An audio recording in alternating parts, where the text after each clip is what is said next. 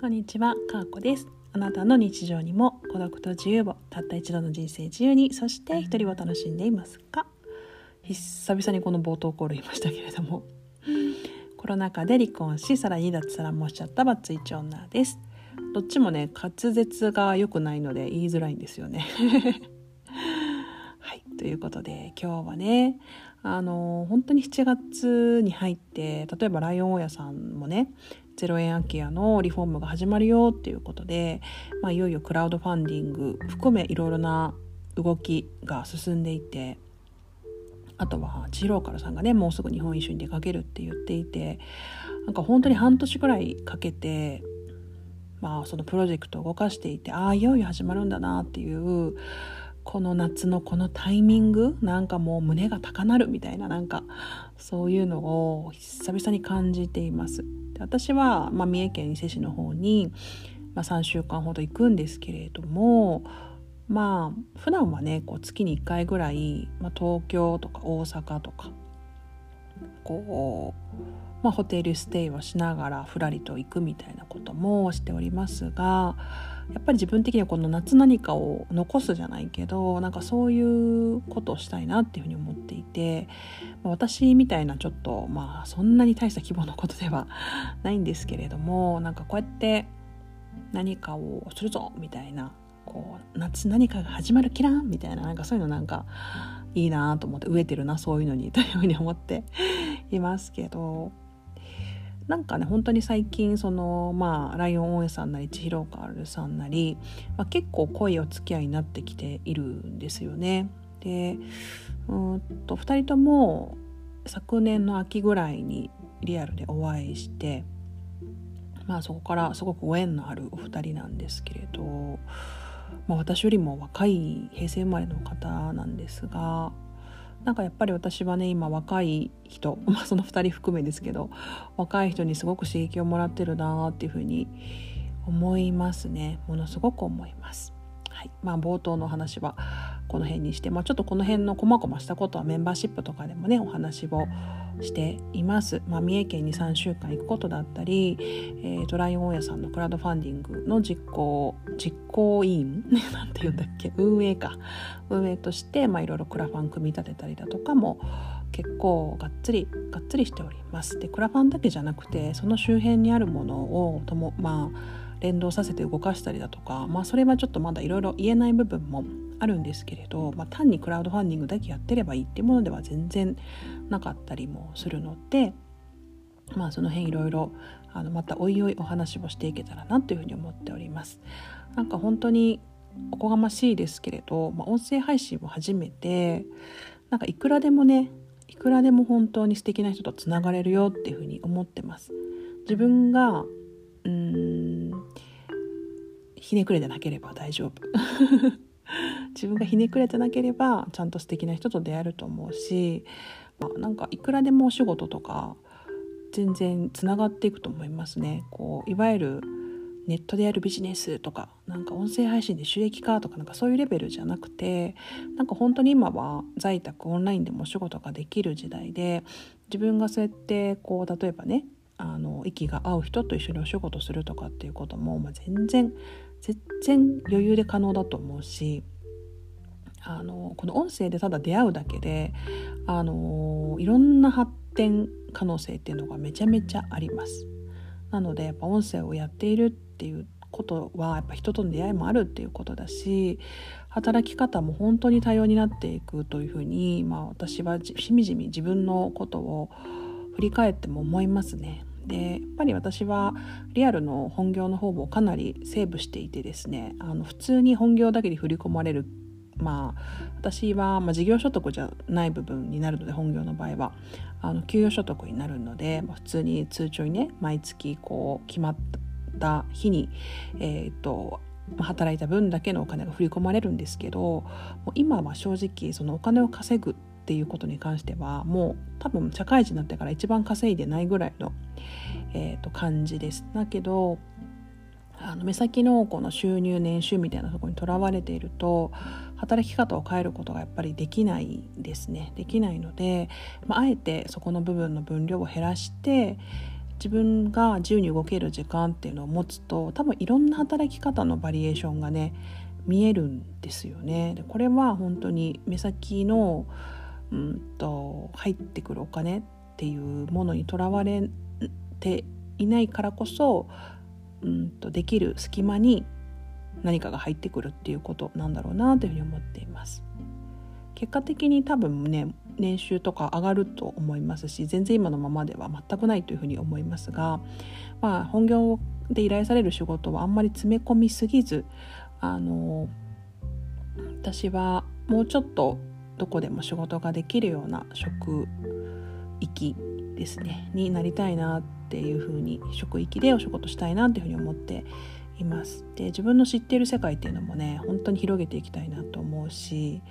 えー、としちがつは一応開業届、個人事業主としての開業届と、えっ、ー、と、まあ、ちょちょいちょい話してるんですけど、メンバーシップでちょっとがっつりめにしてるんですけれど、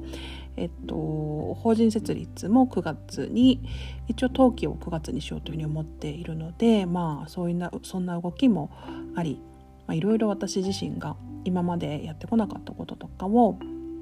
まあ、やっていくことになりそうだなというふうに思っていて、まあ、今日もねフリー会計をポチポチ触りながら、えー、こんな感じなんやみたいなね、 イータックス の番号いるんだなみたいな、そんな感じで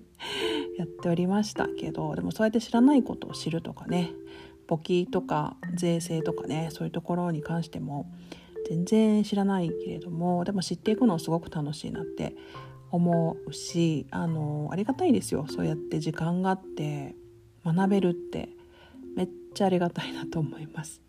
そういうメンタル状況でいられることも感謝だし、時間があることも感謝だし、なんかこうふらーっと歩いてて、あのさっきね夜夜な夜な歩いてて、あちょっと定款でも印刷しよっかなみたいな感じでコンビニに行ったんですけど、あこんな風に何も気にせず歩いて散歩に行って印刷しようと思って印刷できなかったと思って帰ってきて、なんかそういう何気ない日常がめっちゃ私、あこれ自由で幸せだなと思ったんですよね。まあ、言ってしまえばまだまだそんなフェーズというかそんなフェーズで、うんで本当にあのー、自由、時間が自由であることとか、制限がないっていうこととか、誰かにこう制限されていないってことがこんなに自由な、自由で幸せなのかっていうふうに最近思っていて、まあただただそれだけが幸せだというふうに感じられるくらい、私は本当特別な何かがなくたって幸せっていうのを感じられるんだけれども、まあ、いろんな人との出会いとかつながりの中で新たなチャレンジができるっていうことも、まあ、本当に幸せだなというふうに思いますね。はい、まあこんな感じで前置きが長くなってしまったんですけど、これ前置きレベルじゃない超絶長い雑談だったんですけれども、えーと、今日はですね、えーと、ちょっと難しい話をしたいと思います。あのうまく説明できる自信がありません。だけど頑張ってお話ししますね。えーと、水島水ん水沢アリーさんという方がいらっしゃると思います。で水沢アリーさんが、えー、とスタイフのイマルちゃんがやってる番組にゲスト出演されていたんですね。で彼女がこう整形を繰り返している理由っていうのが、こう自分の内側から溢れ出るものっていうのを伝える外見ではない、自分の外見がそれと見合っていないっていうふうに思ったから整形をしていますってことをお話しされていました。まずそのこのこの現象というか、まあ、そういったことがありましたっていうことなんですけど、私それを聞いて、あの、まあ、最近まあ周りのお友達とかでこうジェンダー系のね話題をされる方が非常に多くなってきていて、まあ、私自身もいろんなエピソードだったり考え方だったり感じ方だったり、まあ、分け方みたいなものとかを聞く機会が多いんですよね。で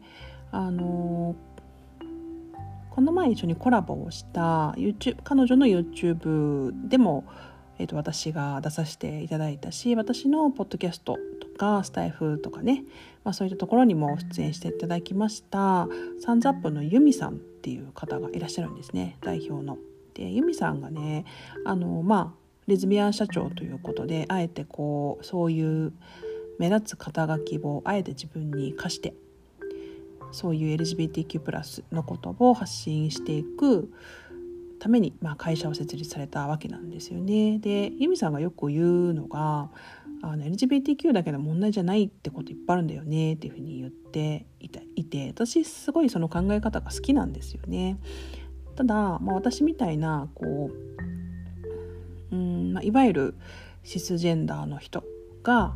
言うとなんかこうちょっと違う意味に捉えられがちなことがあるので、まあ、言いづらかったりするんですけど、ユミさんはねその辺パサーっと言ってくれるんですよね。例えばこう、うーんと、